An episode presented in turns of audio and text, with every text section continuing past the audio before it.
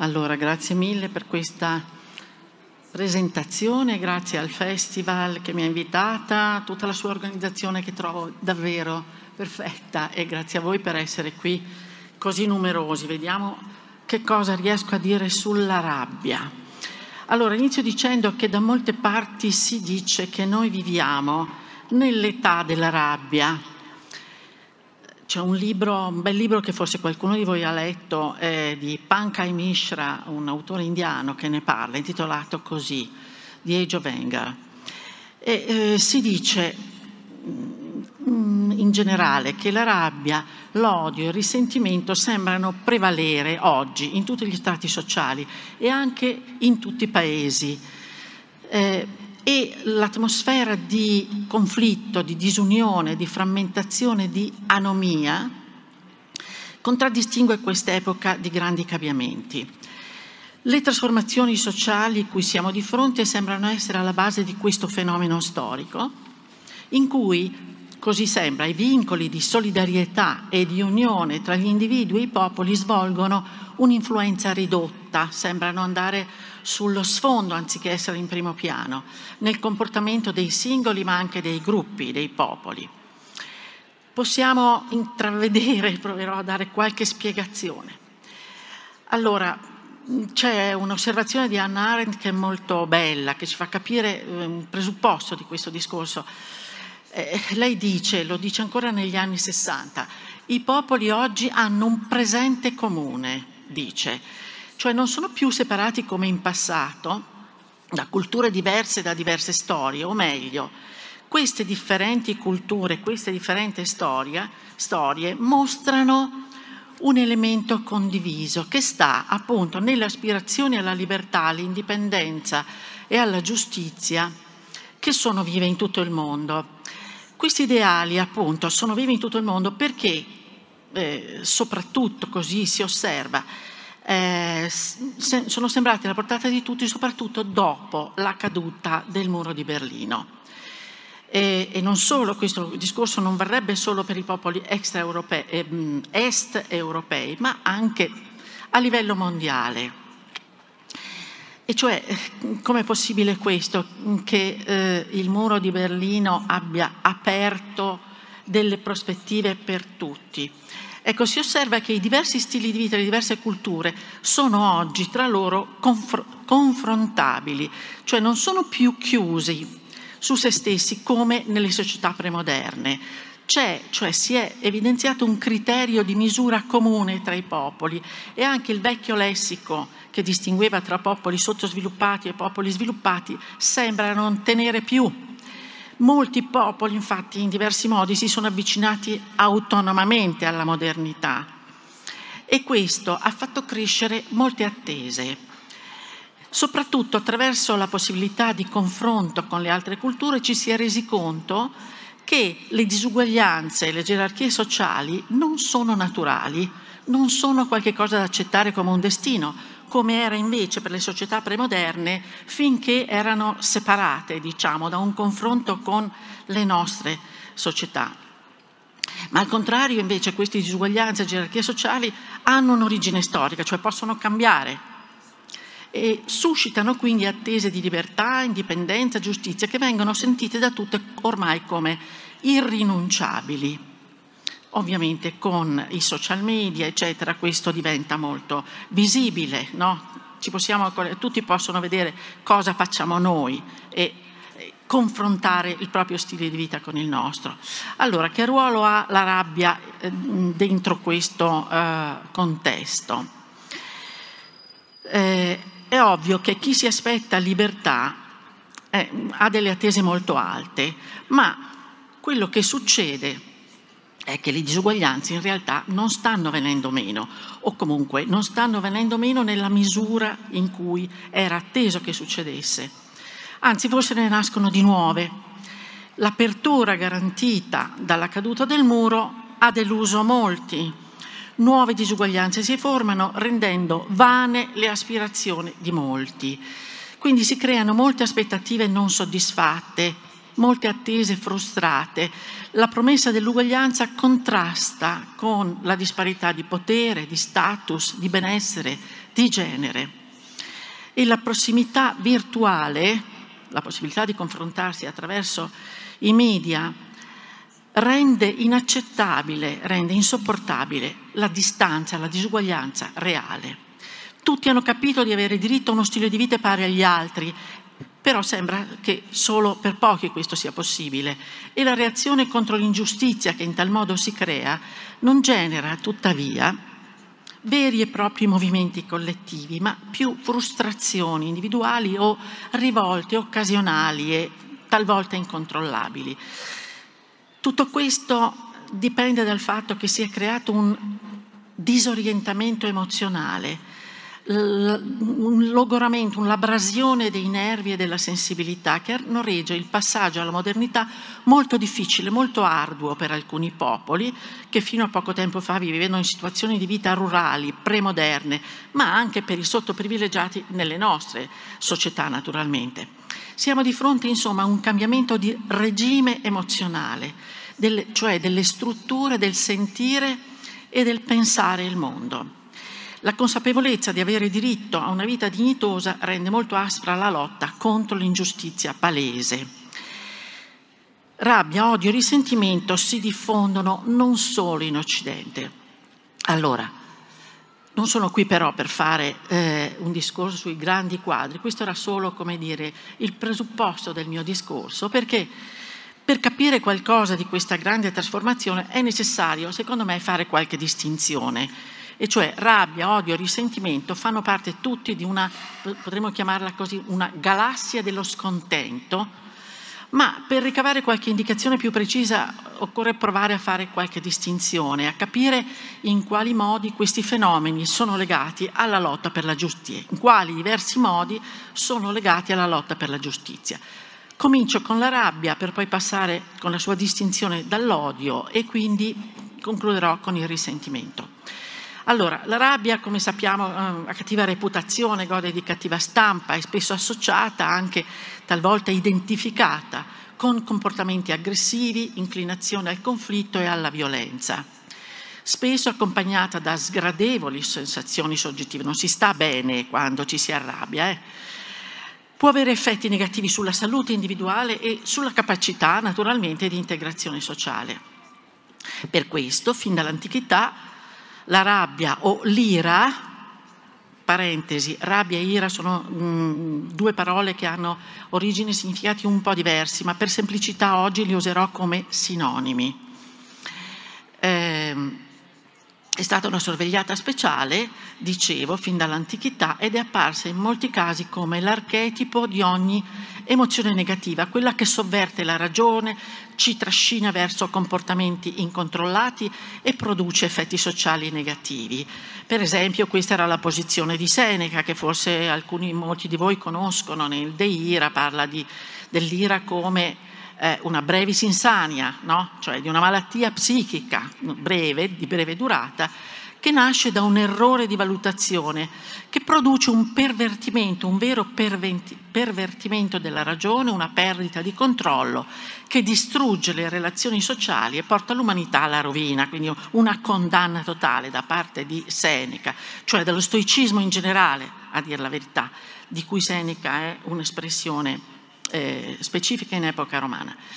La cultura cristiana segue una strada simile e infatti inserisce l'ira eh, tra i sette peccati capitali e la considera come una sorta di um, peccato contenitore eh, che contiene diverse emozioni e comportamenti totalmente negativi. Ecco, mm, poi magari no, non ci sarà il tempo, ma ecco, ci sono delle eccezioni anche all'interno della cultura cristiana. Ad esempio Tommaso non dà questa definizione, ma credo che non potremo approfondire questo punto. Eh, comunque Tommaso capisce che la rabbia non è solo perdita di controllo, è legata alla ragione, è una, è una valutazione razionale, dice Tommaso, eh, nella, eh, nelle sue opere. Ma non tutti nella, nell'antichità, come in epoca moderna e fino ad oggi, condividono il giudizio negativo. Sappiamo ad esempio che, vabbè, basta, è facile ricordare l'ira di Dio nell'Antico Testamento, che non ha un ruolo negativo, anzi è associata alla ricerca di giustizia all'interno di una tormentata relazione d'amore tra Dio e il popolo eletto. Quindi l'amore sarebbe addirittura alla base dell'ira, lì dove qualcosa è prezioso, qualcosa è importante, l'ira può eh, nascere. E poi l'ira di Achille, con cui nasce la letteratura occidentale, eh, questo lo, lo, sappiamo tutti, ma poi una fenomenologia dell'ira è presente in tutti i grandi sistemi filosofici, da Platone, Aristotele, appunto a Tommaso, ma anche a Descartes, a Hobbes, a Spinoza. E spesso la si considera, nel bene e nel male, come la passione centrale della psiche umana, come un luogo dove molti dei moti psichici primari convergono e definiscono alcuni aspetti del vivere civile. Eh, insomma, identificarla con l'aggressività e condannarla in modo definitivo non ci consente di capire molti aspetti della ricerca umana della giustizia con cui è collegata. Quindi parlerò della ambivalenza dell'ira, delle molte facce dell'ira. Oggi infatti molte ricerche ne studiano i lati meno appariscenti, le neuroscienze, la filosofia sottolineano che non si tratta solo di uno sconvolgimento soggettivo dei nostri rapporti col mondo, ma anche di uno strumento di conoscenza del mondo che ci avverte di situazioni incresciose in cui la nostra dignità è messa in discussione e l'ingiustizia rischia di prevalere. Del resto qui sta, come sapete, in molti credo eh, la tendenza recente del, degli studi sulle emozioni, cioè quelli di, della loro riabilitazione, che eh, li reinterpreta in questo modo mh, come reazioni intelligenti alla percezione del valore e non semplice, semplicemente come disturbi della ragione, della razionalità, come erano stati intesi prevalentemente in passato, quindi reazioni intelligenti alla percezione del valore. Allora, in generale questo, ma eh, l'ira o la rabbia in particolare ha bisogno di un approfondimento per essere capita in questa eh, eh, suddetta eh, ambivalenza. Allora, eh, prendo spunto da una famosissima definizione di Aristotele che viene usata anche oggi da tutti gli studi, è sempre alla base perché in poche righe spiega alcune cose che ancora ci aiutano a capire che cosa è questa cosa qui. Allora, leggo brevemente. L'ira è definita come, eh, dalla retorica, è definita come un desiderio accompagnato da dolore, di una vendetta manifesta per una mancanza di rispetto palese commessa nei confronti di noi stessi o di qualcuno dei nostri, quando questa mancanza di rispetto non è meritata. Se l'ira è questo, necessariamente chi è adirato lo è sempre contro un individuo determinato, ad esempio Cleone e non l'uomo in generale, e se questo ha compiuto qualcosa o ha intenzione di compierla contro di noi o qualcuno dei nostri. E ogni ira, aggiunge, fa seguito un certo piacere che deriva dalla speranza di vendicarsi. Sottolineo speranza, cioè è solo un pensiero quello della vendetta per Aristotele. Allora, commento queste cose perché è così importante questa definizione che ancora oggi viene usata. Allora, intanto l'ira non è una sorta di riflesso, cioè una reazione che scatta in maniera automatica, incontrollata, qualcosa che ci prende dal di fuori, no? qualcosa di estraneo che entra in noi. Qualche, qualche, volta abbiamo la sensazione di non essere nemmeno noi stessi, eh? me lo diceva mia figlia questo in passato. eh, non, è, non è un riflesso che viene dall'esterno, ma è invece una reazione complessa a ciò che viene percepito come una mancanza di rispetto che viene giudicata come immeritata. E quindi è un, un sentire a più facce, c'è il piacere, c'è il dolore. E coesistono, c'è una valutazione, eh, è immeritata, e, eh, e, c'è una consapevolezza del, del ruolo sociale che eh, si svolge. Questo soprattutto per i greci era molto importante. Tutto questo infatti avviene nella sfera pubblica, come è chiaro appunto da quell'aggettivo manifesta. La reazione dell'ira viene nella città, riguarda la stima pubblica di qualcuno che viene messa in discussione da un oltraggio, da un'offesa, in generale dal venir meno del patto di mutuo riconoscimento tra i cittadini che fonda il vivere sociale.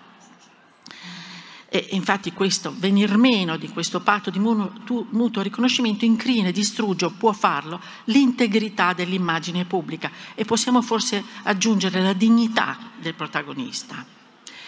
Per la cultura greca, eh, se una persona viene minacciata o vi è una pubblica mancanza di rispetto, un'appropriata forma di ira è la reazione normalmente attesa e moralmente appropriata, non è eh, giudicata in modo negativo, non automaticamente, può esserlo, ma in primo luogo è questo.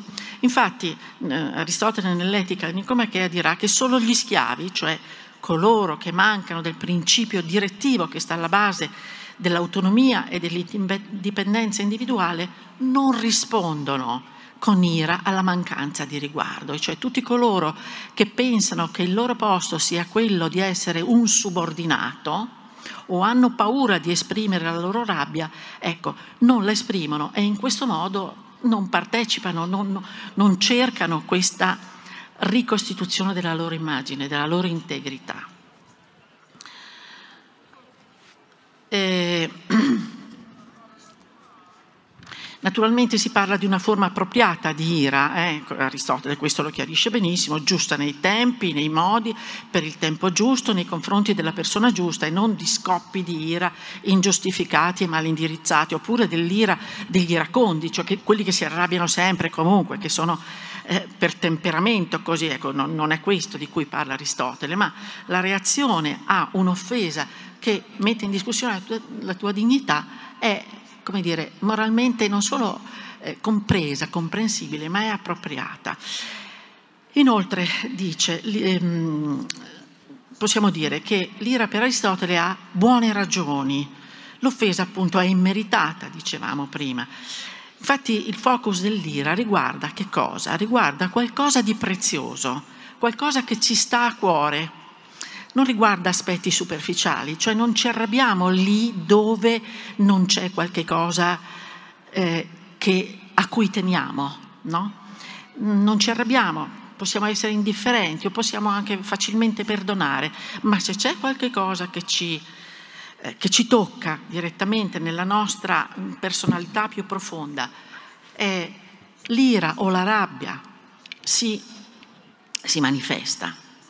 E eh, ecco, devo dire questo, Aristotele ehm, più che parlare di vendetta, che è l'effetto dell'ira, si chiede quali sono le cause, ecco, e parla moltissimo di quel dolore che abbiamo visto all'inizio della definizione.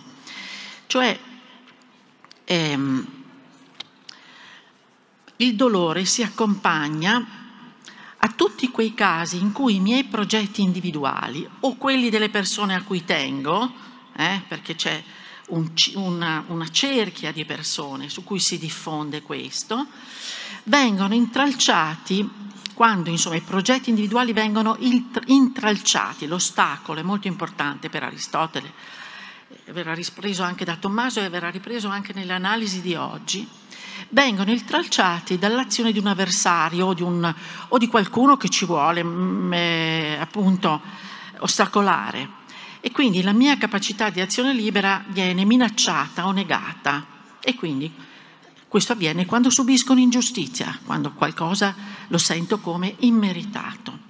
E inoltre dice anche, questa mi piace particolarmente, questa frase, che lui dice, ci si adira quando si soffre e colui che soffre è tale perché aspira a qualcosa.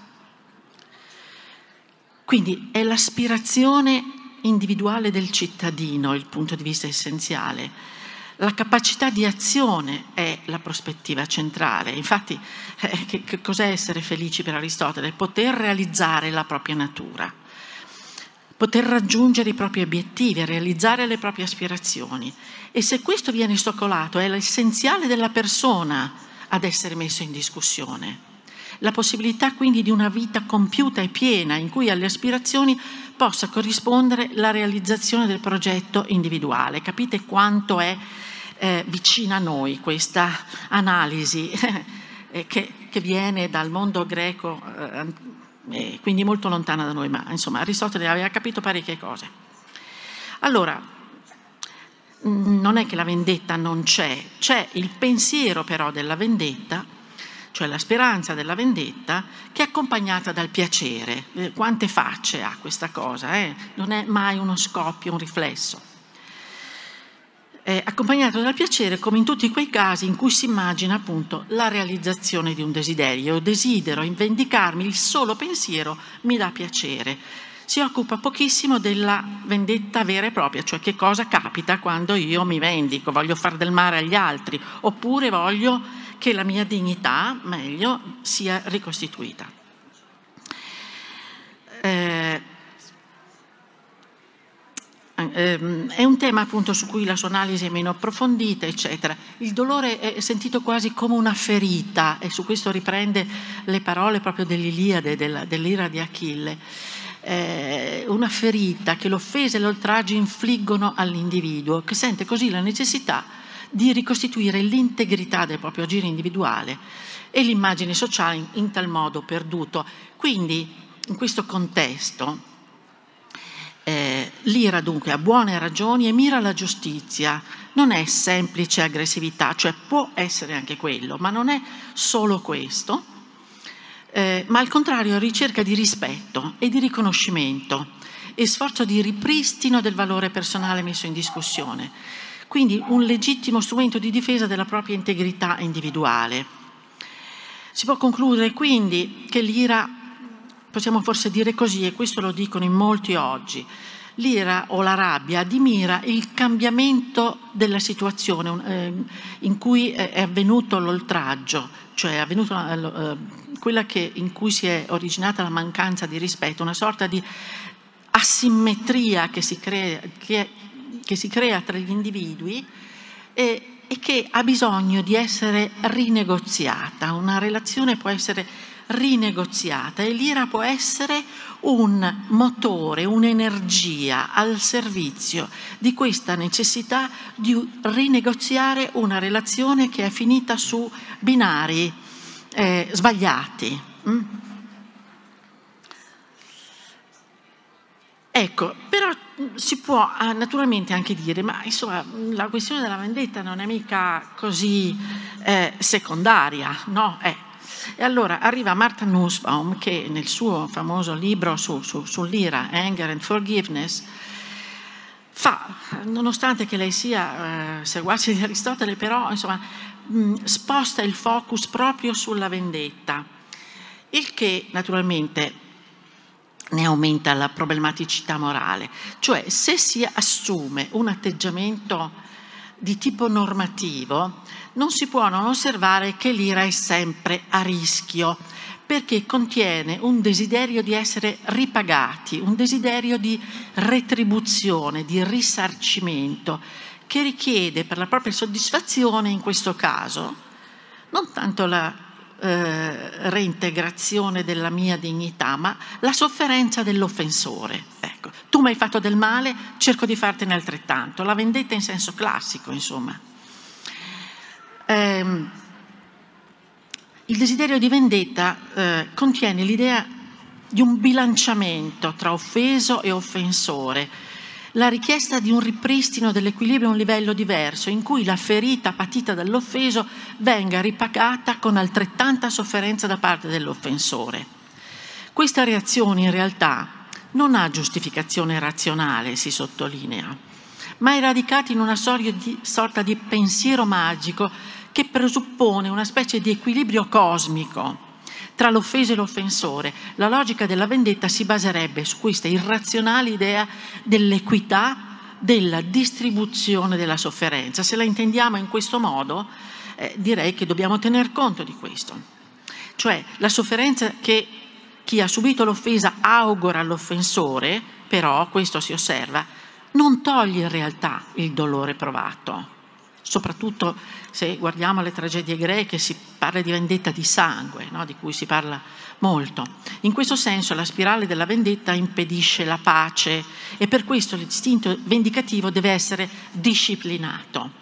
Solo una rabbia che sia orientata al futuro e non punti all'impossibile risarcimento del male può avere un ruolo positivo di segnalare alcuni valori a cui teniamo che alcuni valori a cui teniamo sono minacciati, quindi anche Nussbaum riconosce questo aspetto, eh, funziona da segnale, qualcosa di noi che è importante, a cui teniamo, viene minacciato. E questo può motivarci a perseguire la giustizia, a dissuadere preventivamente altri a non violare i nostri diritti. Ma ci sono situazioni invece in cui la rabbia può svolgere un ruolo diverso e si riconnette in un altro modo alla ricerca di giustizia. Ad esempio, nel contesto delle lotte contro il razzismo oggi, la rabbia può assumere altre valenze. C'è una filosofa eh, afroamericana che si chiama Misha Cherry che ha scritto un bel libro intitolato The Case for Rage del 2021 pubblicato da Oxford University Press, quindi un libro insomma ben considerato, ben pubblicato, in cui si dice che la rabbia può essere un'arma formidabile nella battaglia contro il razzismo e le sue manifestazioni, e non un vizio o un comportamento moralmente problematico da temere o da evitare. La rabbia può fornire infatti una riserva di energia, come eh, dicevamo prima, e cioè la spinta motivazionale fondamentale per combattere le ingiustizie. Che succede? Niente, sfondo. ah, un matrimonio, ecco. Speriamo non ci sia la rabbia del matrimonio.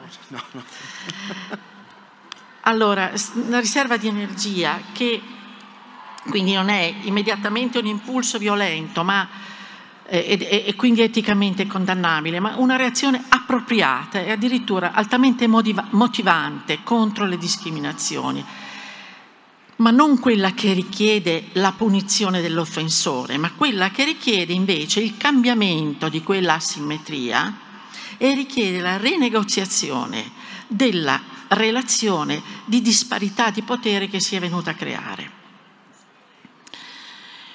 Eh, quindi il fine in questo caso sarebbe la ricostituzione di un equilibrio su nuove basi, evitando una situazione di giustizia che riguarda tutti, questa autrice dice non parlo solo della rabbia individuale, rab, parlo della rabbia di popoli o di, di, di gruppi e, e, questa rivendicazione non riguarda solo me, riguarda tutti, la rivendicazione de, della propria dignità. E per questo parla di un atteggiamento, e lo fa sulla base anche di altri studi neuroscientifici, di un atteggiamento che nella rabbia può essere ottimista, cioè quando io mi arrabbio e non quando odio, lo vedremo tra un attimo, io mi aspetto che la situazione cambi, che possa cambiare. Anche nelle relazioni interpersonali, quando mi arrabbio è perché qualcosa di me molto importante è in ballo, ma se mi arrabbio mi aspetto che sia possibile un cambiamento, no? Perché altrimenti eh, eh, si passa all'odio e la relazione finisce. Finché mi arrabbio, finché non sono rassegnata al fatto che non cambierà mai nulla, la rabbia ha una funzione di stimolo. Questo è un po' quello che viene sostenuto oggi. Per questo ci può essere arrabbiati e ottimisti. Ci si aspetta il bene, ci si aspetta che possa cambiare. Quindi è l'atteggiamento opposto alla rinuncia, alla rassegnazione, eh, la rabbia può essere opposta alla clemenza, al perdono, ma in realtà da questo punto di vista l'opposto sarebbe la rassegnazione, la rinuncia, il tirarsi indietro perché si pensa immodificabile quello che è successo e invece cova dentro di sé rancore e risentimento a cui arriviamo tra poco. Ecco, vorrei arrivare a distinguere l'ira dall'odio eh, perché è un punto essenziale questo. Naturalmente nella realtà queste cose, le distinzioni sono molto sfumate, no? è, è molto difficile dire fin qui è ira, fin qui è odio, però è possibile distinguere concettualmente e questo forse ci può aiutare. Già Aristotele aveva sottolineato ancora una volta, sempre lui, come adirarsi con qualcuno per mancanza di rispetto, l'oligoria, di cui parla in diversi modi, sia una situazione in cui causa ed effetto sono ben riconoscibili, cioè L'offesa, che è la causa, e la reazione, che è l'effetto, sono definibili no, precisamente in un, in un punto preciso del tempo e dello spazio. Se invece l'atteggiamento negativo si estende ad un gruppo, ecco, non ad un individuo, come aveva detto Aristotele, ma ad un gruppo, fa l'esempio dei, dei ladri o dei delatori, ciò che si admira non è un comportamento, un'azione specifica che avviene nello spazio e nel tempo, un'offesa che io subisco, immeritata, ma un tratto permanente di quel gruppo. No? Essere ladri eh, non è semplicemente un individuo, ma è la natura di quel gruppo che io condanno ed è questo che individua l'odio, cioè qualche cosa che per principio definisce l'offensore, qualche cosa che non cambia, che non può cambiare. No? L'idea di, di, ladro resta quella. Oggi, oggi, si riprende questa, eh, questa, analisi. Per esempio, il filosofo israeliano di oggi, contemporaneo, si chiama Aaron Benzef, un grande eh, studioso di emozioni, chiarisce che mentre la rabbia è un atteggiamento emozionale negativo specifico nei confronti del comportamento di qualcuno che ha commesso un'ingiustizia, appunto qui ed ora, l'odio è un'emozione negativa globale nei confronti di qualcuno che crediamo possegga elementi negativi fondamentali, non modificabili. La rabbia, anche se violenta, presuppone la possibilità di un diverso esito dell'azione in corso, la modifica del comportamento dell'aggressore che potrebbe essere spinto a riconoscere di aver sbagliato, no? Ed è questo che la reazione vuole ottenere. Mentre l'odio è un atteggiamento di lungo periodo, la rabbia è qualcosa che avviene eh, in modo breve, non immediato, e invece l'odio un atteggiamento di lungo periodo che ha come target i tratti negativi permanenti di un oggetto e che sorge spesso anche senza che un'offesa personale lo produca. Quindi, per semplificare, la differenza starebbe in questo, che la reazione della rabbia colpisce ciò che si fa, cioè un comportamento che può cambiare. L'odio colpisce ciò che si è, cioè la natura di un individuo che non ci aspettiamo che possa cambiare. Infatti chi odia non si aspetta che l'offensore cambi, ma vuole che il nemico smetta di esistere, vuole eliminarlo dal mondo. Nel caso della rabbia è possibile individuare azioni specifiche adeguate allo scopo di cambiare un comportamento, come ho già detto. Azioni giudicabili, dunque, posso giudicare se le azioni che io compio come reazione della rabbia eh, le, le, posso giudicare per il loro grado di efficacia. Ottengo o no il risultato che l'offensore cambia atteggiamento? Eh, questo lo, lo, posso giudicare, lo posso misurare. Nel caso dell'odio lo, l'obiettivo di fatto è irraggiungibile e quindi del tutto contraddittorio, a meno di non pensare a una soluzione finale eh, per un popolo che abbiamo già visto storicamente ritorcersi contro chi l'aveva organizzato. Quindi possiamo dire che mentre la rabbia ha una sua strategia e ha delle, delle, eh, degli obiettivi da raggiungere in senso positivo, l'odio non porta con sé una vera strategia con un possibile successo, appunto perché la storia ha chiarito che più volte l'impossibilità della distruzione totale. Insomma, l'odio presuppone una sorta di metafisica, cioè implica sapere chi è il nemico e desidera la sua eliminazione. Eh, possiamo fare l'esempio del, dell'odio eh, espresso da Medvedev ultimamente? Odio, eh? io odio l'Occidente, quindi lui sa cos'è l'Occidente e lo vuole distruggere, lo dice, voglio distruggerlo. Questa è una cosa diversa dalla rabbia, come capite. Eh?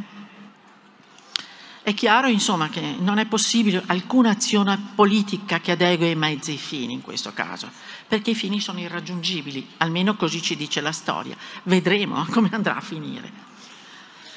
Inoltre ci sono alcune ricerche eh, condotte anche sul piano empirico da degli studiosi, eh, in particolare studiosi israeliani, che hanno fatto dei veri e propri esperimenti per distinguere la rabbia dall'odio durante eh, i molti momenti di conflitto arabo-israeliano. E la tesi è che che loro vogliono e riescono a dimostrare che la rabbia può certo spingere le persone a comportarsi aggressivamente, non possiamo certo negare questo, no?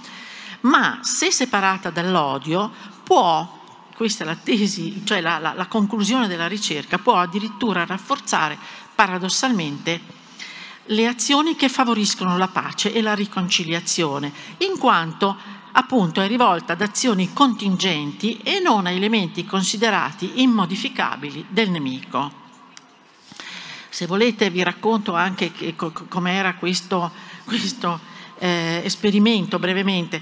Fatto un esperimento su 262 israeliani appunto nel contesto del conflitto, in uno dei momenti vari, immediatamente prima del summit di pace del 2007 e prima dell'esperimento fu richiesto a queste persone, questi 262 israeliani, eh, fu richiesto di indicare il loro livello di odio nei confronti dei palestinesi e la loro volontà di negoziare con loro una pace.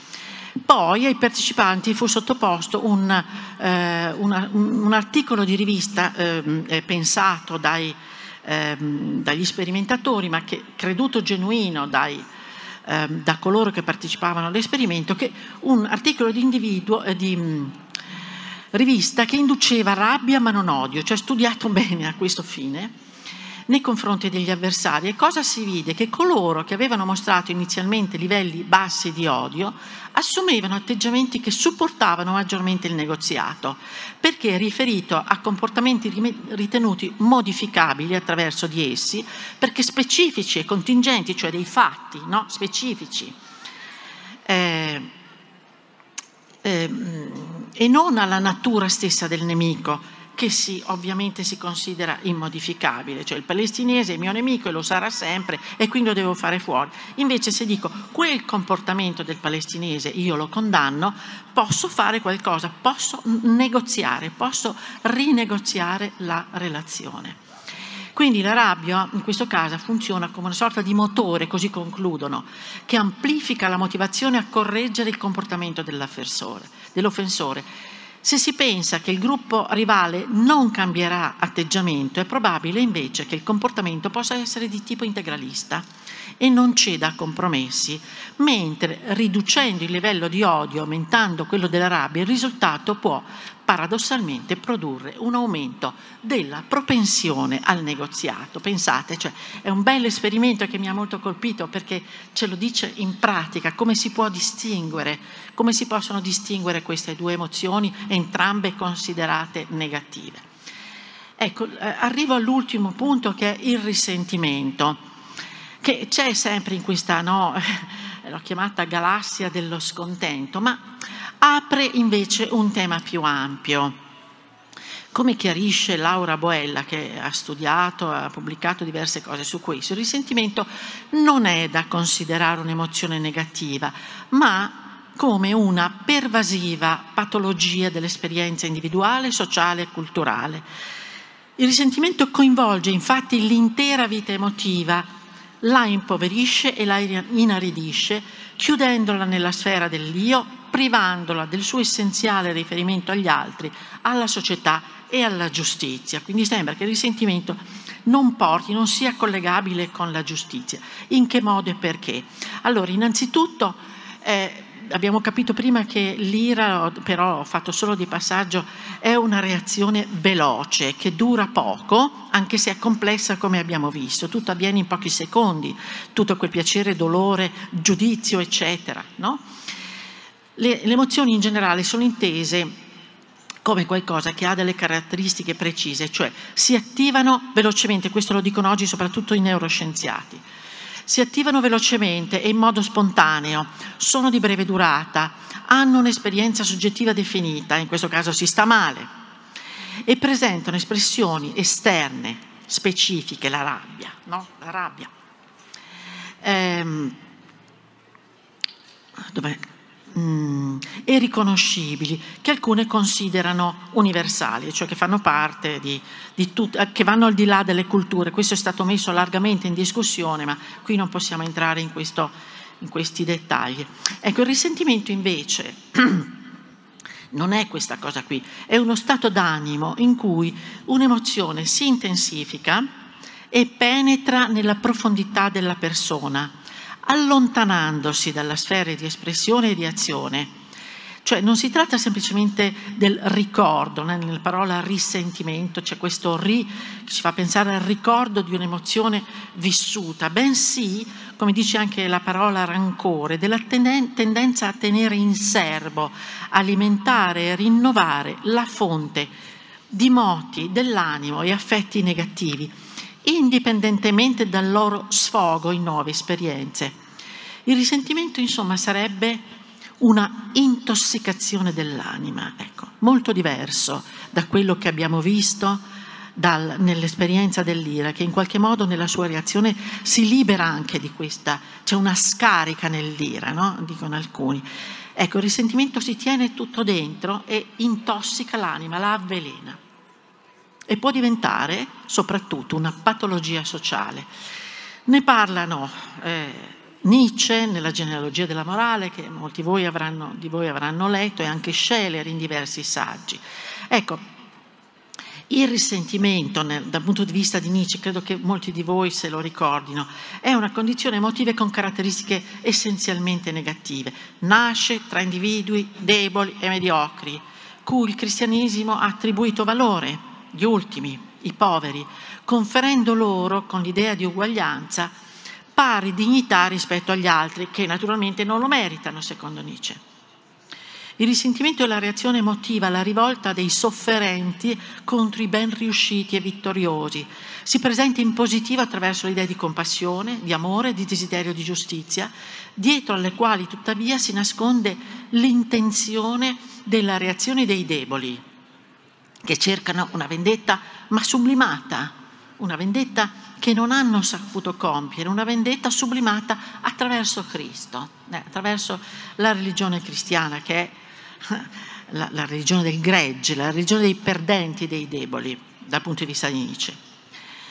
Eh, e nasce da quello che lui chiama un no alla vita. Cito, mentre ogni morale aristocratica germoglia da un trionfante sì pronunciato a se stessi, la morale degli schiavi dice fin dal principio un no a un fuori, a un altro, a un non io.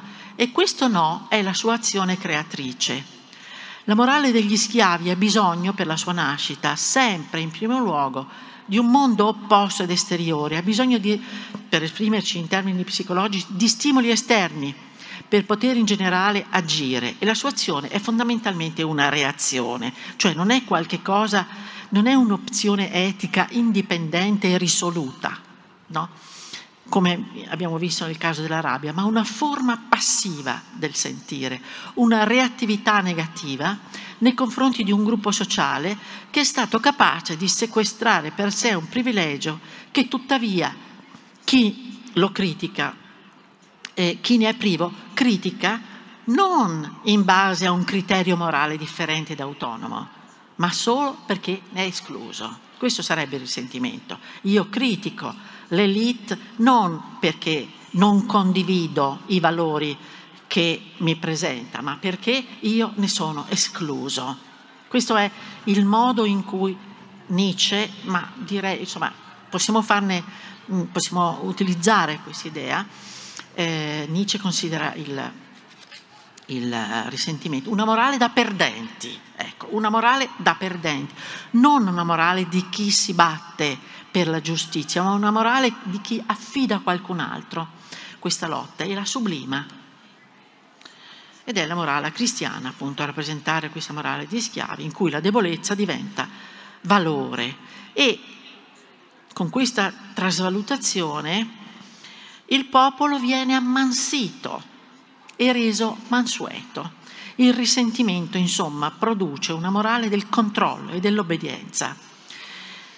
La, eh, la, morale del gregge, un desiderio inappagato di vendetta perché non ci si vendica, eh, se proviamo il risentimento, un desiderio inappagato di vendetta e di giustizia produce una disposizione psicologica all'asservimento e non al riscatto alla subordinazione e non alla difesa della propria integrità. Ecco, Schell riprende Nietzsche e dice, eh, mm, Nietzsche ha capito moltissimo del risentimento, ma non condivide il fatto che sia la morale cristiana l'origine di questo. Dice non è il cristianesimo a essere la religione del risentimento, ma la morale borghese, della competizione e dell'inestinguibile rivalità a fornire il terreno di cultura. Ma dice, ecco, le, le definizioni di Scheller sono molto, molto nette, molto precise, molto chiare. Il risentimento è un autoavvelenamento dell'anima con cause e conseguenze ben determinate, cioè un atteggiamento psichico permanente, non transitorio, no? che nasce da una inibizione sistematica dello sfogo di certi moti dell'anima e affetti in se, stessa, in se stessi normali e inerenti alla struttura di fondo della natura umana. Se questi, queste emozioni vengono eh, ostacolate, inibite, nasce quell'autoavvelenamento dell'anima. Quindi la genesi del risentimento consiste nella repressione dell'odio, dell'ostilità, dell'aggressività, cioè non ci si esprime più, non si hanno espressioni esterne, no? come eh, il pugno, tipicamente lo, lo, dice anche Darwin, eh, per la rabbia. Eh, repressione quindi o rimozione dell'odio, dell'ostilità, dell'aggressività consiste nel frenare, nel differire o impedire il loro sfogo e soprattutto nel rovesciare il loro valore. Da negative queste emozioni, come abbiamo visto per Nietzsche, diventano positive, diventano compassione, eccetera. Il risentimento corrisponde dunque a esperienze di impotenza, di mancanza di motivazioni precise, di denigrazione anche poi del valore delle cose, perché eh, il risentimento si estende, si estende. Mm, Ehm, una condizione per l'insorgere del risentimento sussiste solo laddove una particolare violenza di queste passioni va di pari passo con il sentimento di, della incapacità di tradurle in atto, da cui deriva questo loro morso avvelenato. Insomma, il risentimento corrisponde a un profondo raffrenamento del senso vitale generato dall'ansia legata a sensazioni anche organiche, anche del corpo, che, che ne inibiscono l'espressione e l'azione. Quindi con il, con il, finché si parla di risentimento non si agisce, ma si cova dentro qualcosa che poi può scoppiare, questo è il punto. Infatti le emozioni vengono rimosse, ma il loro impulso è ben presente nella coscienza e soltanto l'azione viene trattenuta. Nel momento della rimozione non solo viene estesa e trasformata la diffusione primaria dell'oggetto, ma l'affetto stesso esercita, dal momento che gli viene inibito lo sfogo esterno, un'azione verso l'interno che produce addirittura odio di sé o autolesionismo. Allora, però questo avrebbe origine per Scheller non nella morale cristiana, ma nella morale borghese, come dicevo prima, cioè nata dall'idea dell'uguaglianza tipica della modernità, diciamo da Hobbes in poi, o da Spinoza, ma soprattutto Hobbes, entro la quale l'unico modo per distinguere è competere continuamente. Si parla del contagio della rivista l'arrivismo diventa un comportamento comune, no? che viene imitato, dirà René Girard. Eh, corrisponde, eh, ecco, il contagio della rivista è la struttura illimitata del desiderio, soprattutto per le merci e non per le persone, ne forniscono le basi psicologiche. Gli individui definiscono la propria identità in modo eteronomo, ancora una volta lui è d'accordo con Nietzsche, comparandosi con gli altri, condizione in cui risultano infine perdenti. Eh, chi prova risentimento non è il vincente, è il perdente. E nasce di qui l'idea di abbassare tutti i valori, dato che io ho perso, allora considero che non vale la pena, non valeva la pena raggiungere quel, quello scopo, il mio fine. E non si riconoscono per questo le gerarchie sociali semplicemente perché da esse si è esclusi. Quindi la ricerca di giustizia di cui si ammanta il risentimento è solo una mossa di appiattimento, di uniformazione, di svalorizzazione di ogni vero ideale, non la difesa attiva della propria dignità perduta. Quindi abbiamo eh, gli affetti distaccati dai loro oggetti originari si sviluppano in una massa velenosa e costituiscono un focolaio che a ogni momento a ogni momentaneo allentamento della coscienza superiore comincia automaticamente a secernere veleno, ecco, gli scoppi no, incontrollati. Non sono tanto gli scoppi di ira, ma di, di questa ira trattenuta. E questo porta appunto a una trasformazione interiore profonda che dà luogo a una caratteristica falsificazione dell'immagine effettiva del mondo. Quindi la realtà nel suo insieme perde valore, il mondo individuale e sociale viene letto in una chiave oscura e pessimistica, come qualcosa da cui non è possibile aspettarsi nulla e con il quale non si può, non si può che essere in un totale contrasto e che esclude qualsiasi auspicio di cambiamento. Il risentimento permette di capire quindi esperienze quotidiane di debolezza, di frustrazione, ad esempio la tensione tra le proprie aspirazioni e l'incapacità di realizzarla possono portare all'abbandono del valore a cui originariamente si tendeva. Questo sarebbe basato sulla morale borghese che si basa sulla competizione e in cui però molti si sentono inadeguati. E quindi una logica da, perdente, da perdenti, una intossicazione psicologica. È ovvio che in questo modo la morale borghese è una morale negativa, perché i perdenti sono la gran maggioranza, ovviamente. I, per, I vincenti alla fine sono pochi, anche Scheller non è un vero democratico, diciamo. Ehm, ecco, accenno solo, è l'ultimo, uh, no, penultimo autore che cito, René Girard da un punto di vista eh, antropologico sottolineare su questo tema che il risentimento non è tanto definibile come una dimensione interiore, come l'abbiamo visto fino adesso, ma qualcosa che accade tra di noi, nelle relazioni, non dentro di noi, nelle relazioni sociali. E cioè non si tratta dell'esito di una morale da schiavi o della morale borghese omologante, ma della forma di relazione di cui si compone il tessuto sociale. La nostra debolezza come la nostra forza non sono mai radicate nella nostra interiorità, ma dipendono dal tipo di relazioni che noi instauriamo in società. Se sono sbagliate, ecco il risentimento. Se sono sane, non nascerà questa, questo sentire. Possiamo sempre incontrare qualcuno che ci offende, qualcuno che vuole sottometterci, no? Eh, ma il nostro sentirci offesi, umiliati o risentiti dipenderà dal tipo di rapporto che instauriamo con loro. Eh, nessuna persona avrebbe la possibilità di umiliarci se non provassimo per lei una, ecco questa è, è, è la tesi tipica di Girard, eh, se non provassimo per lei una più o meno segreta ammirazione. Coloro con cui competiamo, il nostro rivale è sempre, almeno inconsciamente, anche un modello, qualcosa che ammiriamo questo legame di tipo mimetico del desiderio è la grande cosa che dice, che ripete spesso. Se noi usciamo perdenti da questo confronto sarà perché, insomma, eh, il confronto sarà negativo. Eh, quindi il risentimento, come ho cercato di esporlo, è una diagnosi estremamente, mm, cioè è una, una diagnosi analiticamente molto sofisticata, come avete capito, ma anche disincantata dei problemi della modernità.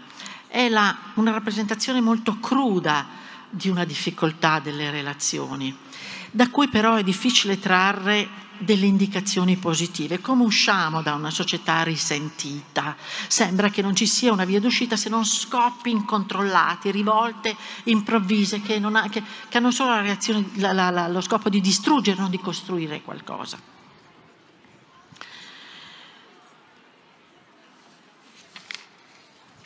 Le grandi trasformazioni, arrivo proprio alla conclusione, sono sempre accompagnati, questo lo, lo pensiamo in tanti, sono sempre accompagnati da grandi sofferenze, oltre che da grandi speranze ed attese. Spesso si vede di più ciò che si perde anziché ciò che si acquista, perché ciò che si perde è ben noto, è visibile, lo posso misurare, posso vedere cosa perdo, mentre ciò che nel futuro si acquisirà è incerto, ovviamente, non chiaro nella mente di nessuno, spesso è una conseguenza inattesa di azioni consapevoli che si affermano nel breve periodo e che possono portare anche a un peggioramento. oltre che a un miglioramento nel nostro modo di vivere. Spesso pensiamo che il cambiamento possa essere un peggioramento. Io tendo a essere ottimista, forse perché ogni tanto mi arrabbio, e tendo ad aspettarmi invece il miglioramento, ma insomma so che c'è da soffrire nelle trasformazioni. Eh, basta pensare a quello che successe quando eh, eh, la rivoluzione astronomica mise l'uomo non più al centro, no? si sentì come una totale perdita di senso nell'epoca di Copernico. Eh, l'uomo non era più al centro, era un punto infinitesimale nel, nell'universo. Eh. Fu un passaggio pazzesco. Ecco, secondo me noi viviamo un passaggio simile in modo diverso perché la tecnologia ci porta cose nuovissime, le relazioni sociali cambiano e eh, tutto è pieno di sfide, di ostacoli ma direi eh, che gli aspetti negativi delle emozioni non sono con, riconducibili, a mio avviso, a un pessimismo totale in cui l'antico senso di comunità delle società premoderne è perduto, la solidarietà sociale è perduta, senza essere sostituita da nessun'altra forma. In diversi modi, a mio avviso, le emozioni negative, il risentimento come atmosfera dominante di un'epoca non sono l'ultima parola rinunciataria e passiva del tempo presente. Passare attraverso la sofferenza con un atteggiamento attivo, non rinunciando a perseguire le proprie aspirazioni di individuo o anche di gruppo sociale, secondo me è il modo giusto di stare al mondo in una fase di trasformazione che, come le altre precedenti, può portare una svolta dell'umanità verso anche nuove forme di giustizia. E su questo tema delle sofferenze che noi patiamo nelle grandi trasformazioni voglio concludere con una citazione di Kant che trovo molto bella. Lui dice nell'antropologia pragmatica, il piacere è il senso dell'incremento, il dolore è quello della, dell'impedimento della vita. Ora, la vita dell'animale e anche quella delle persone è un continuo gioco tra piacere e dolore. Il dolore dunque deve precedere ogni piacere, il dolore è sempre il primo. Perché? Che cosa accadrebbe di un continuo incremento dell'energia vitale, la quale tuttavia non può mai salire al di là di un certo grado, se non una rapida morte per gioia? Un po' eh, eh, esagera Kant, ma si fa capire quando continua.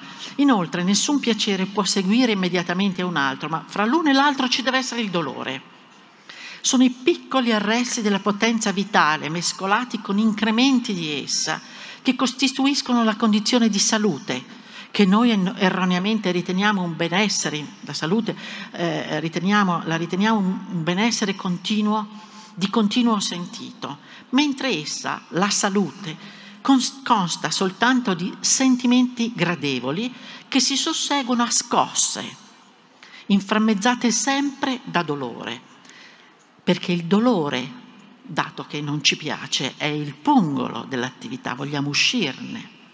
E in questa noi, nell'attività, noi sentiamo sempre la nostra vita. E conclude, senza dolore la vita cesserebbe. Grazie.